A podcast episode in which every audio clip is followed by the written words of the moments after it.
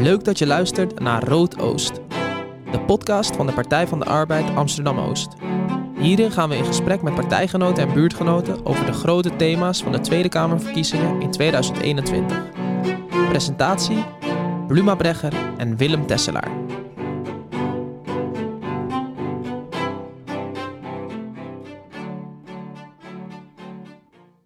Welkom terug allemaal bij Rood Oost, de podcast voor alle jongere studenten en iedereen met een sociaal-democratisch hart in Amsterdam Oost.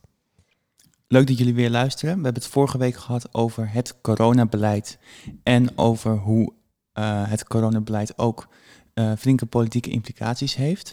En we gaan het vandaag hebben een gast die uh, alles weet over de campagnes. En we gaan het zeker ook met haar hebben over wat voor impact het coronabeleid heeft op de campagne.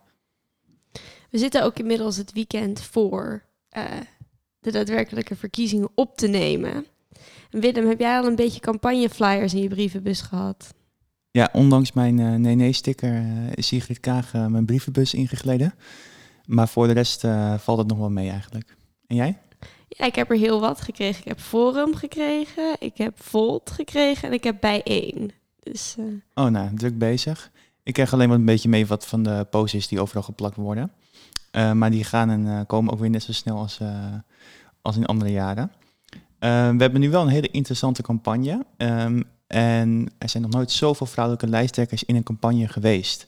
En de invloed hierop is ook, op de campagne is ook wel merkbaar. En, um, maar dat er zoveel vrouwen in de, ja, een zichtbare rol hebben in de politiek, heeft ook een positief effect. Het gaat opeens ook steeds meer over het seksisme in de politiek. En hoe vrouwen hiermee om zouden moeten gaan. En over hoe mannelijke politici ook vrouwen hierbij zouden kunnen helpen. De Groene Amsterdammer plaatste onder andere een stuk deze week. Uh, waaruit bleek hoeveel online bagger juist vrouwen over zich heen krijgen. Uh, denk je dat we in, op een kantelpunt staan in de vrouwenparticipatie in de politiek? Ik zou heel graag willen zeggen van wel. Natuurlijk, zoals je al zei, is links gewoon grotendeels aangevoerd door vrouwen dit jaar. Wat geweldig is en een heel positief teken. Maar ik denk wel dat, um, zoals je zei, inderdaad, er nog steeds heel veel vooroordelen zijn die het mediabeeld dat geschetst wordt van bijvoorbeeld vrouwelijke lijsttrekkers best wel schaadt. Ja. Onze gast van vandaag kan er echt alles over vertellen. Uh, het is Julia Wouters. Zij is politicoloog en auteur van De Zijkant van de Macht. Daarnaast analyseert zij dagelijks de spins en frames van de verkiezingscampagne in de podcast Spin Doctors. En ook kent ze de PvdA van binnenuit, want zij is jarenlang de politieke rechterhand geweest van Lodewijk Asscher. Echt onwijs leuk om iemand te gast te hebben die zoveel kennis heeft van dit onderwerp. En uh, ik heb ook attentief zitten luisteren naar de spindokters in de afgelopen weken. En uh, het is altijd leuk om een mede-podcaster op de podcast te hebben natuurlijk. Julia, ben je daar? Ja, zeker ben ik daar. Fijn om er te zijn ook. Uh, nou, hartstikke bedankt dat je er bent. Uh, we wilden het vandaag dus met jou gaan hebben over de campagne, maar ook over de rol van vrouwen in de politiek. Ik heb je net kort geïntroduceerd, maar misschien wil je ook nog iets vertellen over jezelf. Uh, ja, ik, ging in, ik heb een journalistieke achtergrond, dus ik heb lang op politieke op redacties, politieke redacties gewerkt. En ik ben in 2006 voor Lodewijk gaan werken, toen hij nog wethouder in Amsterdam was. En toen was ik eigenlijk heel optimistisch over het aantal vrouwen uh, in de politiek. Het waren er niet heel veel op dat moment, maar ik zag wel heel veel goede, bevlogen uh, vrouwen die heel erg uh, goed wisten wat ze wilden en ambitieus waren. En ik had er een rotsvast vertrouwen in dat het vanzelf goed zou komen. En toen ik in 2017 stopte met voor Noordwijk werken, na de verkiezingsnederlaag moesten er heel veel mensen ontslagen worden en daar was ik één van. Toen keek ik eens om me heen en toen zag ik dat het helemaal niet meer vrouwen waren geworden in de politiek, maar dat er minder vrouwen politiek actief waren. En dat eigenlijk de, nou laat ik maar gewoon hanigheid noemen, dat die ook vergroot was in plaats van verkleind. Dus dat heeft me heel erg doen realiseren dat het eigenlijk niet vanzelf goed komt. Dat je daar blijvend onderhoud moet plegen en dat je jezelf heel erg bewust moet zijn dat het voor vrouwen toch anders is in de politiek dan voor mannen nou ja, en ik ben toen gaan onderzoeken hoe dat zit. Het eindproduct was de, boek De Zijkant van de Macht, waarom de politiek te belangrijk is om aan mannen over te laten. En daar in die research voor, dit boek kwam ik, voor dat boek kwam ik erachter dat er echt heel veel verbeterd is als je het vergelijkt met de jaren 50 van de vorige eeuw. En dat er veel makkelijker is geworden voor vrouwen om te studeren en om te werken. Maar dat als je kijkt naar al die hele kleine, geniepige obstakeltjes die er nog voor vrouwen zijn, dat je dan tot de slotconclusie moet komen dat die met elkaar, al die hele kleine obstakeltjes, toch nog gewoon een behoorlijke Mount Everest vormen. Ja, denk je eigenlijk ook dat ehm, dat dieptepunt in 2017 had natuurlijk ook wel te maken met dat de PvdA zo klein werd? Want zij hebben altijd wel een 50-50 uh, kieslijst. Maar denk je dat het dieptepunt ook te maken heeft met dat het nu eigenlijk weer heel, heel goed gaat? Dat er een soort van wake-up call is geweest onder partijen, maar ook misschien uh, onder vrouwelijke politici zelf? Ja, ik ben daar heel optimistisch over. Maar het is wel iets wat, wat dus, je kan niet verslappen. Je kan niet, want in de midden jaren negentig dachten we ook dat we dat punt hadden uh, bereikt. Toen kwamen er steeds meer vrouwen de politiek in en hele zelfbewuste vrouwen. En toen was er een beetje het moment gekomen dat we dachten: oké, we hebben geen zin meer om ons de hele tijd als vrouw te moeten profileren of op onderwerpen die typisch als feminien worden gezien, zoals uh, uh, zorg en onderwijs. We willen ook gewoon eens over de economie en financiën praten. En nou moeten mannen maar eens over kinderopvang hebben. En het resultaat daarvan was dat, uh, ja, dus tien jaar later eigenlijk die onderwerpen onder op de agenda waren gezakt, omdat vrouwen er niet meer voor wilden vechten en mannen het niet overpakten. Dus ik ben heel optimistisch. Ik zie echt uh, iets heel bijzonders gaande, wat eigenlijk te vergelijken is met de jaren tachtig van de vorige eeuw. Dat vrouwen zich steeds meer durven uit te spreken over hoe het voor hen is hè, om als vrouw in de politiek te zijn. En uh, zich uitspreken over het seksisme wat ze uh, tegenkomen. Dat was heel lang taboe. Hè.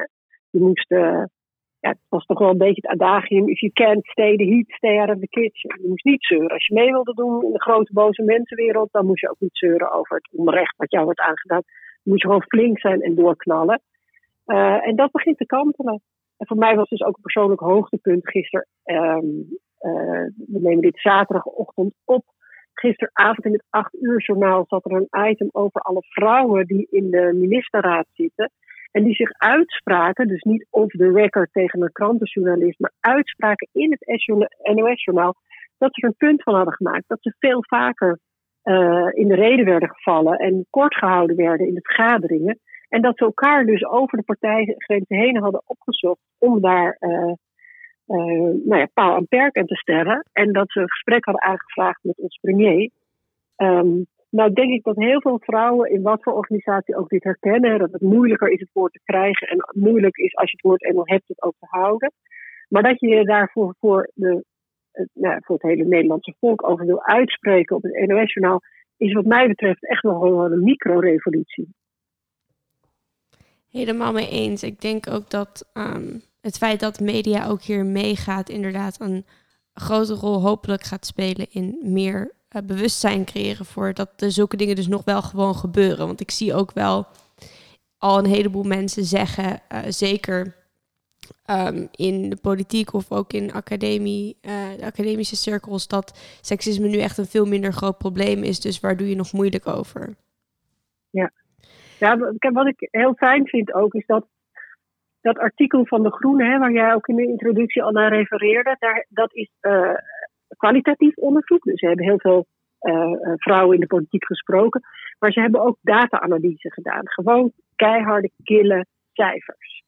En um, nou, heel veel mensen die het over dat onderzoek hebben, zeggen het blijkt dat. Maar ik denk dat er geen vrouw is in de politiek die verbaasd was door de uitkomsten. Maar wat wel helpt, is dat het gaat er nu niet meer over hoe zij het ervaren en wat voor gevoelens het ze geeft. Maar het is gewoon keiharde feiten. En je merkte ook dat de vrouwen zich daardoor gesterkt voelden om erover te durven praten. Dat, oké, het ligt niet aan mij. Ik stel me niet aan. Ik ben niet overgevoelig of uh, het kan niet tegen een stootje. Nee, kijk eens gewoon naar de harde cijfers. 10% van de tweets die ik krijg zijn, uh, intimiderend, seksueel getint, agressief, gewelddadig. En dat is niet normaal. Dat ligt niet aan mij als individu. Dat is een structureel probleem. En daar moeten we maar eens met z'n allen iets aan doen. Nou, dat, dat, dat is heel belangrijk. Hè? Want heel vaak in het gesprek over dit soort dingen. En dat is niet uniek voor de politiek. Dat gebeurt overal. Maar als je, als je het uh, erover begint. Dan krijg je heel vaak meteen weer pok die, uh, de deksel op je neus van de het ligt aan jou, je moet niet zo gevoelig zijn, je kan ook niet tegen een stootje, want ben je verzuurde feminist. Um, wordt meteen weer ja, de schuld- en schaamtekaart getrokken. Het ligt aan jezelf, het is je eigen schuld, moet je ook maar niet zo en had je ook maar niet dit. En ga je schamen, want je, je bent niet goed genoeg. En dat, zo'n zo wetenschappelijk keelonderzoek, waar er gewoon geturfd wordt wat de toon van tweets is, en die, die brengt echt heel helder aan de oppervlakte dat het niet een gevoel is waar vrouwen mee worstelen, maar dat het er wel degelijk echt gewoon is. Het is inderdaad een heel herkenbaar um, ja, plaatje dat je daar schetst. We gaan nu eventjes heel kort een andere kant op. Want wij hebben altijd een hot seat segment aan het begin van onze podcast. Waarin wij een aantal stellingen vragen aan onze gasten. Die ze dan even ongenuanceerd met eens of oneens mogen beantwoorden. Willem, zou jij willen beginnen met een stelling? Ja, is goed. Uh, alle linkse partijen en D66 hebben ondertussen een vrouw als lijsttrekker. Het is voor GroenLinks eigenlijk nu een nadeel dat een man de lijst aanvoert. Eens. Peilingen moeten worden afgeschaft in campagnetijd.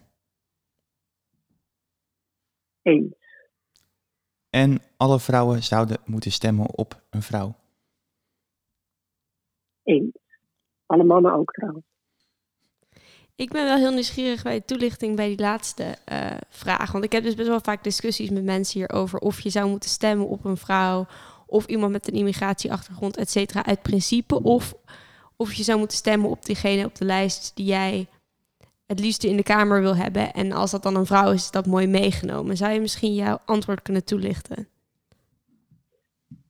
Uh, nou ja, je, moet zwart-wit uh, ja of nee kiezen, eens of oneens. En natuurlijk is het alle twee waar. Kijk, vooralsnog, um, ja, ik ben er echt van overtuigd dat de democratie beter wordt als de volksvertegenwoordiging ook een echte volksvertegenwoordiging is. Dus ik vind het echt, echt absurd dat we in 2021 nog steeds maar een derde van de parlementariërs vrouw is. En dat het hele parlement de afgelopen vier jaar niemand kent, geen één zwarte parlementariër uh, had. Dus dat betekent dat de besluitvorming en het debat blinde vlekken heeft.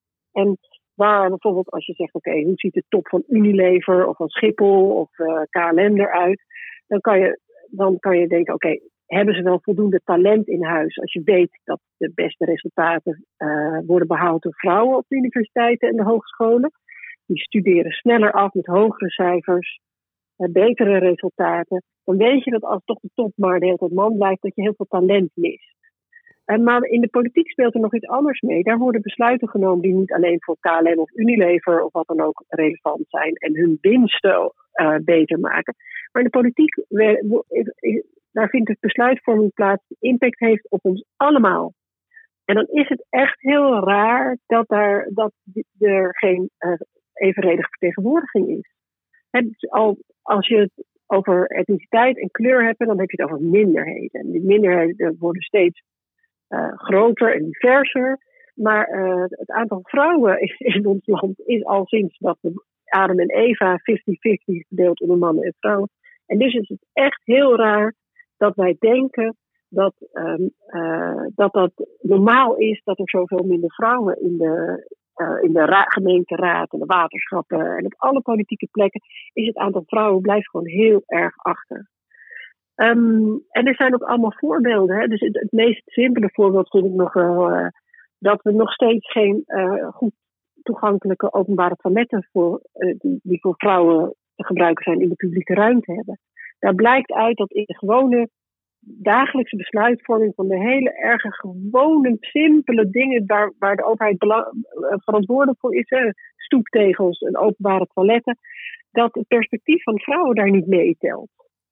En wij vrouwen zijn het ook heel normaal gaan vinden dat we nergens naar het toilet kunnen. Um, maar uh, weet je dat er nog steeds bij wetenschappelijk onderzoek uh, het mannenlichaam altijd als, het, als de norm wordt genomen. En dat medicijnen heel anders, uh, hele andere effecten hebben op vrouwen. Of dat er een hartaanval bij een vrouw minder snel gezien wordt. Je, de impact van het tekort aan vrouwen op die plekken uh, is heel groot. Dus uh, totdat we 50% volksvertegenwoordiging hebben die eruit ziet zoals de bevolking. En we stoppen vrouwen als een minderheid te zien, maar ons realiseren dat gewoon de helft van de bevolking zijn. En dat vrouwenonderwerpen geen niche-onderwerpen zijn voor leuk voor erbij. Vind ik dat we moeten stemmen op vrouwen totdat het 50-50 is. En dat is niet de taak van vrouwen, maar dat is een taak voor iedereen die de democratie uh, een warm hart toedraagt. Dankjewel. Ik denk dat je heel mooi uitlegt dat een uh, evenredige vertegenwoordiging ook uh, leidt tot betere inhoudelijke beslissingen.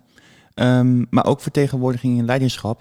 Je hebt ook in je boek volgens mij beschreven over de glazen klif. Iedereen kent het glazen plafond wel, maar de glazen klif ja. is een soort van eigenlijk als een situatie in een bedrijf of in een partij moeilijk wordt, dan wordt eigenlijk ook meestal een vrouw naar voren geschoven als leider, omdat mannen dan ja. opeens minder aantrekkelijk vinden als leider. Is dat nu ook bij de PvdA eigenlijk aan de hand, nu we eigenlijk uh, nog nooit zo klein zijn geweest in onze geschiedenis?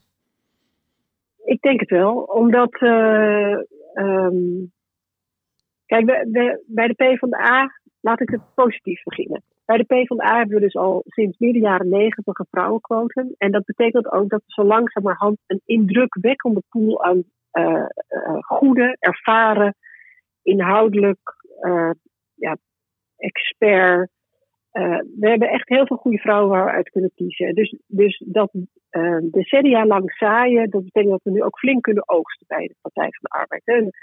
Andere woorden, een vrouwenquotum werkt.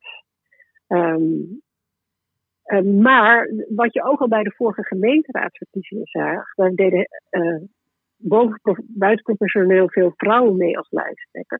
Je ziet gewoon altijd dat in een tijd dat het hard knokken wordt en dat de uitslag allerminst uh, rooskleurig uh, van tevoren al uh, ja, te voorspellen is, dan zie je dat er opeens veel vrouwen naar voren stappen. Dat komt omdat vrouwen zelf een heel groot plichtsgevoel hebben en denken, nou iemand moet het doen, kom op dan maar. Want ik, ik geloof niet dat Liliane Ploemen nou zo'n brandende ambitie had om deze KUT-klus te gaan doen. Maar uit verantwoordelijkheidsbesef naar de partij toe uh, doet ze dat dan toch. Dat moet ze dan in een weekend besluiten of ze het wel of niet doet. Um, en de mannen die dan genoemd worden. Kijk, ten eerste ergert me altijd dat er eerst altijd allemaal mannennamen rondgaan in de media en ook in onze eigen partij. Um, maar die denken, nou, wacht, ik wacht wel even, ik hou mijn kruid droog. Ik wacht wel totdat het er allemaal wat florissanter uitziet. Dus ja, is, uh, mijn tijd komt nog wel.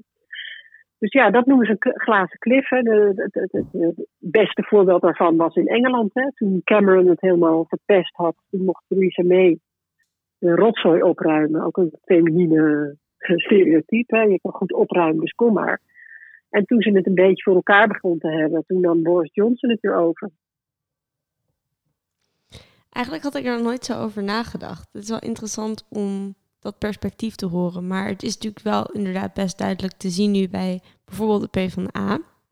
Ik ben wel nieuwsgierig, want vorige week hadden uh, Ploemen en, en in een uh, verkiezingsdebat over hoe mannelijke politici eigenlijk hun vrouwelijke collega's zouden moeten steunen. Wat zie jij hier als zeg maar, de taak van mannelijke politici of de verantwoordelijkheid in antiseksisme?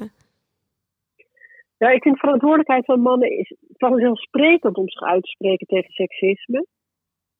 Um, ja, zeker bij de PvdA. Dat uh, progressieve partij die, die, die opgericht is als emancipatiepartij en die het in zijn DNA heeft om te zorgen dat er kansengelijkheid is, moet daar extra uh, gevoelig op zijn. En natuurlijk altijd erop letten um, en zich uitspreken. Uh, maar ik denk dat, dat de verplichting van mannen verder gaat. En die ligt er heel erg in. Dat ik gewoon merk dat ook de mannen bij de PvdA, die allemaal behoorlijk geëmancipeerd zijn, feministisch te noemen zijn, zich toch onvoldoende realiseren dat de helft van de, eh, van de, ja, de stempopulatie uit vrouwen ontstaat. Ik ben ervan overtuigd, en misschien is dat, dat je een, een, een timmerman ziet overal, een hamer ziet overal uh, spijkers. Maar uh, Frans Timmermans is de grootste geworden bij de Europese verkiezingen. Um, en hij was de eerste mannelijke lijsttrekker die ook een feministisch punt had in zijn top drie. Dus hij, hij uh, had drie punten waarmee hij campagne voerde. En één daarvan was gelijke beloning en gelijke kans voor vrouwen. Um, en ik was op het partijcongres waar hij zijn speech uitsprak. En je voelde een zindering door die zaal gaan toen hij dat punt bracht. Want er waren zoveel vrouwen daar in de zaal die. En je voelde echt dat het fysiek gebeurde er iets in die zaal. Dat die vrouwen zich eindelijk gekend voelden. Dat het ook. Dat hun lijsttrekker op dat moment een punt dat belangrijk was voor vrouwen. als zijn prioriteiten top drie presenteerde. En, en ik denk dat dat ook echt een rol heeft gespeeld. Dat hij toen uh, geholpen heeft de PvdA de grootste te maken in de verkiezingen. Dat vrouwen zich weer gemotiveerd voelden om op de PvdA te stemmen. En dat, Julia, uh, als ik even ja. nog onderbreek, je hebt zelf ook echt wel een, uh, een achtergrond in de media, zoals je net schetste. En ja. um, ik vraag me ook af, en tijdens de Europese verkiezingen wonnen we, zo, wonnen we, zoals je terecht zei, denk je ook dat in de in de media uh, het vrouwelijke electoraat of in de opiniepeilingen ook uh, vaak in ho hoeveelheid wordt onderschat? Ja. ja. Kijk, je merkt gewoon, en dat, dat vind ik ook zo fijn dat er nu veel meer uh, vrouwen lijsttrekkers zijn. Als je kijkt naar bijvoorbeeld de stellingen in de verkiezingsdebatten. Uh, of überhaupt waar er over in het debat gesproken werd, was er was nooit een onderwerp dat iets met vrouwen te maken had. Dus we hebben het weet niet hoe vaak in april over Zwarte Piet gehad.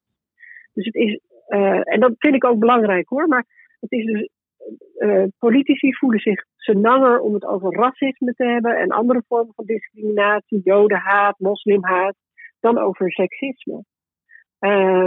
En dat is nu gewoon weer volop terug op de agenda. Dus ook in de lijsttrekkersdebatten staat het gewoon weer op de agenda en wordt er over gepraat. Sigrid Kaag zegt in de Volkskrant. Het eerste wat zij doet als ze een torentje, sleutel van het torentje heeft, is een kopje koffie drinken en dan de kinderopvang gratis maken. Nou, dat soort dingen zijn echt nieuw. En uh, journalisten hebben ook altijd een heel erg mannelijke blik gehad op de politiek. En dat gaat over strijd en elkaar vernederen. En, en ja, je krijgt beloning voor wie het hanigst is. En dat is echt nu aan het kantelen. Maar het is ook zo weer weg als je er niet op let. Ik vraag me wel af of dat ook uh, die mediaframing ook aanwezig is bij de manier waarop um, vrouwelijke lijsttrekkers worden neergezet in debat. Want je ziet wel eens dat zeg maar, mensen beschuldigd worden van dat vrouwelijke lijsttrekkers zeg maar, een beetje zitten te kippenhokken of zo. Is dat ook iets wat ja. de media zo weergeeft? Nou ja, de media is natuurlijk gewoon de spreekbuis van iedereen. Hè? Dus dat is een beetje hoe er gekeken en gedacht wordt. Maar het, het nare is wel, de parlementaire pers bestaat echt tot 80% of 95%. Ik weet niet precies meer. Toen ik mijn boek schreef heb ik echt geturfd. En het is al sindsdien iets beter geworden. Uit mannen. Dus de blik uh, is mannelijk. En, en ook niet altijd even sensitief over stereotypen.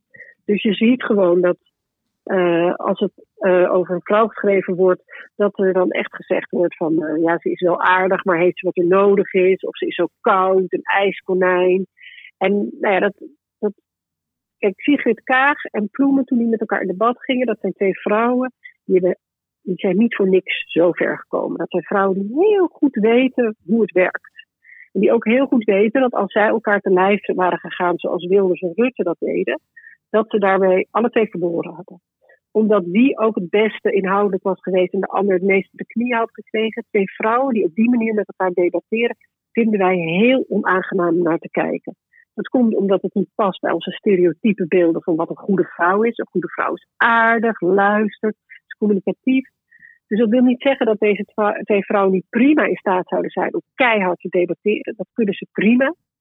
Maar zij weten dat als ze dat doen, dat ze dan geen populariteitsprijs winnen. En je ziet ook uh, dat heel vaak in de media, als vrouwen met elkaar een discussie hebben en die discussie wordt gepassioneerd, dat er dan geschreven wordt over een kippenhok. Ik ben zelf een keer over het vrouwenquotum bij Pauw geweest. Jeroen Pauw als interviewer ging geamuseerd achteroverleunen en liet de discussie volledig ontsporen. En de volgende dag had Angela de Jong een column geschreven, uh, de televisierecensent van het AD, waarin ze ons als een roedelkei van de viswijven neerzetten. Nou, Weet je, avond aan avond hebben we een tafel vol in de talkshows met mannen die, die elkaar de ogen uitkrabben. En dat vinden we dan uh, leuk om naar te kijken. En als vrouwen hetzelfde doen, dan vinden we het kei van de viswijze. Dus dat betekent dat de beweegruimte van vrouwen gewoon veel minder groot is. En dat verandert alleen maar door er steeds op te wijzen. Daarom was ik ook super enthousiast toen Liliane Ploemen bij uh, de uitzending van Nieuwsuur. Er was een introductiefilmpje waarin er uh, werd gezegd dat haar carrière eigenlijk een toeval aan elkaar hing. Ze was toevallig partijvoorzitter geworden. Toen was ze heel uit het niks was ze minister geworden. En nu was ze ook weer zomaar uh, partijleider geworden. En zij weersprak dat. Zij zei, ja, ik, ik ben dat steeds geworden omdat ik de beste kandidaat was. Omdat ik de juiste papieren heb. Omdat ik de ervaring heb. Ik, dat is geen toeval. En dat, dat, dat zegt iets over jullie seksistische blik. Ze zei het veel eleganter en eloquenter dan ik nu doe. Maar dat is heel belangrijk, omdat je krijgt dan heel veel smurrie over je heen. Hè, van dat is helemaal niet waar, je bent overgevoelig. Maar toch door dat maar te blijven zeggen en dat weg te tikken, maak je mensen er bewuster van. Ik denk inderdaad, ja, je, toen ze gekozen wordt als partijvoorzitter, was dat voor iedereen heel verrassend. Maar waarom was dat eigenlijk verrassend? Eigenlijk alleen maar omdat wij niet ons konden voorstellen dat een vrouw dat zomaar kon winnen van Jan Pronk. Maar mensen vonden haar dus leuker dan Jan Pronk en hebben op haar gestemd. Daar was niks verrassend aan. Ze had het gewoon beter gedaan dan Jan Pronk. Ja, volgens mij gebruikte Nieuwsuur uh, het, het woordje onverwacht. Um, onverwacht, ja. Ja. ja. Um, maar je merkt dus ook dat Lilian Bloem is natuurlijk ook bezig om een bepaald beeld van zichzelf neer te zetten. En ja, wij als PvdA'ers hebben dit ondertussen al honderden keren gehoord, maar zij is dus de dochter van een melkboer. Um, ja. Als campagneadviseur, hoe, hoe, wat vind jij, hoe vaak moet je die boodschap herhalen, wil die beklijven en wanneer wordt het een beetje afgezaagd eigenlijk? Wat zou jij hier haar ja. in adviseren? Want ik kan me ook voorstellen dat wij het vaker horen dan een gemiddelde kiezer. Dus. Ja, nou kijk, het, het, het, uh, het adagium is eigenlijk tegen de tijd dat als je er zelf over begint en je krijgt kotneigingen, dan heb je het bijna vaak genoeg gezegd. Want wij als uh, partijtijgers en politieke junkies volgen alle debatten, luisteren op interviews, lezen de krant en, en denken, oh daar heb je haar weer. Met de dochter van de melkboer. Diederik had het altijd over zijn dochter met de wilskracht van een. Uh, eerst had hij een tank en toen had hij een andere beeldspraak. Maar van die. Uh, Eberhard van der Laan had het er altijd over, over een hele zware tafel die je dan met tienen op met duim op moet tillen. Die beeldspraken die moeten uit je neus komen tegen de tijd dat je kan uh, ervan uitgaan dat mensen weten, oh, maar wist je dat zij de dochter van een melkboer was? Ja, ze komt uit Maastricht, maar een hele simpele. Ze was de eerste van haar hele familie die ging studeren, wat stoere.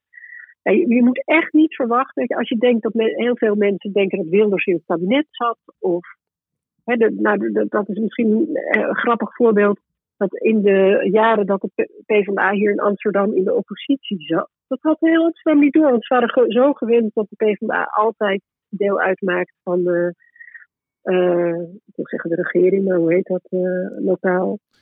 Het college van BMW? Ja, ja, ja. Nou, van het bestuur.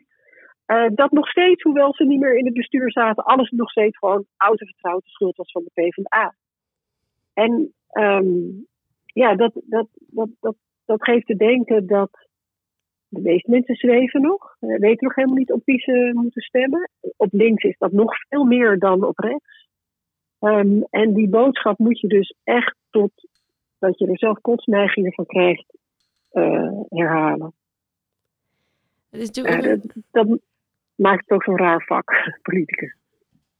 Het is natuurlijk ook een stukje imago bouwen, zeg maar. Dat je dan als partij moet doen met zulke soort beeldspraak of uh, verhalen. En je ziet op dit moment natuurlijk ook heel erg dat bijvoorbeeld dat D66 heel erg zijn imago heeft gebouwd op de onderwijspartij zijn. En je ziet ook thema's zoals zorg en klimaat, nu ook antiracisme als een soort van onderwerpen worden die dan, zoals jij het uh, vorige week zelf in je podcast noemde, noemde issue ownership krijgen. Dus dat je Ja. een partij ermee associeert. Um, hoe kan de PvdA hier soort van tegenaan kijken? Of wat kan de PvdA hierin doen, aangezien die onderwerpen die toch ook voor de PvdA heel belangrijk zijn, een soort van gekaapt zijn? Nou ja, wa- waar ik mij ehm, altijd al aan erger. De PvdA is lokaal heel sterk. We zijn natuurlijk doordat de verkiezingen zo verloren waren, ook lo- lokaal veel minder sterk dan we waren. Maar we hebben gewoon heel veel echt hele bevlogen, inspirerende wethouders. En de PvdA heeft nu die mooie zwart-wit filmpjes gemaakt. Hè? Eh, maar eigenlijk in de campagne doen ze daar zo weinig van. En D66 heeft het wel altijd over onderwijs. Maar ze hebben heel weinig eh, show for it. Terwijl wij hebben eh, in heel veel, in de stadsdelen, in gemeentebesturen, heel veel PvdA-wethouders die juist op jeugd en op zorg en op onderwijs zitten en daar fantastisch werk doen. Dus ik zou heel erg fijn vinden als de campagne meer dat verhaal ook vertelt. Van kijk eens wat wij doen. Dus kijk, Lodewijk zijn, zijn ster is gerezen doordat hij in Amsterdam de kwaliteitsaanpak van het onderwijs had. Van uh, 40 zwakke scholen naar 4.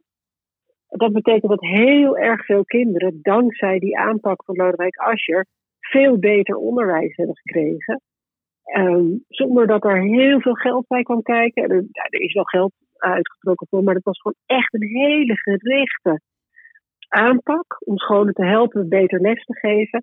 Ja, ik, ja, het, het, voorbeeld eh, was op een gegeven moment een half uh, eh, 500 miljoen geregeld door uh, D66 extra onderwijsgeld. En toen zei Alexander Pechtel tegen Lodewijk en Jeroen Dijsselbloem nou, bepalen jullie maar wat je ermee moet doen, want jullie hebben meer verstand van onderwijs dan ik. Ja, dat is voor mij wel een beetje tekenend. Want, ja, wij hebben Marjolein Moorman hier in Amsterdam, die ongeveer een, een BN'er is geworden door die documentaire klasse. Zet dat in. Wij hebben street credibility. Wij praten er niet alleen over, zoals D66, maar wij doen het ook. D66 heeft de afgelopen vier jaar de minister van Onderwijs geleverd. Zij zijn in dat kabinet gaan zitten zonder voldoende af te dwingen dat in een tijd van hoogconjunctuur er fors geïnvesteerd werd in dat onderwijs. Ze hebben dat laten gebeuren. En um, ja, dus ik vind het nogal gratuit om jezelf de, de, de onderwijspartij te noemen. Op zijn minst ons wapenfeit is dat we in de tijd dat er overal bezuinigd werd, het onderwijs uitgezonderd hadden van, van uh, bezuinigingen. Dat was het beste wat je toen in die tijd kon doen. Ja, maar volgens mij ging uh, Bloema's vragen dan ook meer eigenlijk over... Kijk, wij weten dat wel wat je zegt ook van D66. En het is ook echt goed dat je dat nog even benadrukt. Maar het is toch wel iets wat vaak herhaald wordt. En ik zie dan een debat tussen de lijsttrekkers. En dan wordt zo aan secretaris gevraagd... Oh, maar jullie zijn de onderwijspartij. En dan denk ik echt van ja... Sukkel, herhaal dat frame nou niet. Um, hoe, hoe kon de PvdA ja. zeg maar dus ook die frames maken? Daar ging het meer over. Dat, uh, ja, ja. En, het, en het pijnlijke was dat uh, Ploemen ook ja zei. jullie, ja, want, jullie zijn onderwijs. En zei Liliane ja, over tegen Sigrid. Oh, oké, okay, dus, ja. Uh, ja, dus dat, dat was een, uh, hoewel ik het een heel prettig debat vond, maar dat was wel eventjes een gemiste kans. Nee, ja, veel meer in de met praktijkverhalen komen over wat je al betekend hebt. Ja. En ik, ik vind het, ik vind het raar dat we Marjolein Moorman niet veel meer, dat we haar niet meer inzetten voor de campagne. He, de, zij is een vriendin van mij en als ik met haar door de stad loop, dan klampen mensen er steeds aan te zeggen dat ze het zo geweldig vinden. Zet dat dan in landelijk. Uh, nou, dat zou mijn advies zijn. nou, dankjewel voor het advies. Misschien kunnen we er nog wat mee in de laatste dagen. Ja. Um, zou jij je nog willen wagen aan een uh, kleine zetelvoorspelling voor onze partij, de, voordat de uh, stembussen sluiten? Nee. Want ik merk gewoon om mij heen dat er nog zoveel getwijfeld wordt. En ik ben bang dat mensen tot in het stemhokje met een potlood in hun hand nog te staan te doen. Dus ik hoop, kijk, wat echt balen is, wij staan in die laatste debatten niet goed ingelood. Dus we staan niet tegenover een grote rechtse partij. Alleen Jesse Klaver mag het weer nog een keer tegen uh, Hoekstra opnemen. Maar het zou toch geweldig zijn als, uh, als Ploemen tegenover Wilders of tegen Rutte of tegen Hoekstra mocht staan. En nog even die laatste dagen flink vlammen. Maar alles kan nog gebeuren. En ik heb niet de illusie dat we nog de grootste partij kunnen worden. Maar we kunnen echt. Weet je, D66 kan ons nog helemaal leegzuigen. Maar wij kunnen ook nog echt even helemaal knallen. Dus um, wat ik ga doen is kaarsjes branden en alle grote wereldgodsdiensten bebidden. Maar een voorspelling, daar durf ik er niet aan te wagen. Nog eventjes over Jesse Klaver. Je zei het net al, want het is nu dus een nadeel, blijkbaar, uh, als we jouw antwoord van het Godziet segment geloven, dat GroenLinks aangevoerd wordt door een man. Hoe zit dat? Nou, de, dat is onder, ook onderzocht. Dat juist GroenLinksers uh, vinden het belangrijk dat een vrouw de lijst aanvoert. En dus ik kan me voorstellen dat mensen die genegen zijn GroenLinks te stemmen, daardoor nu misschien D66 of PvdA gaan stemmen.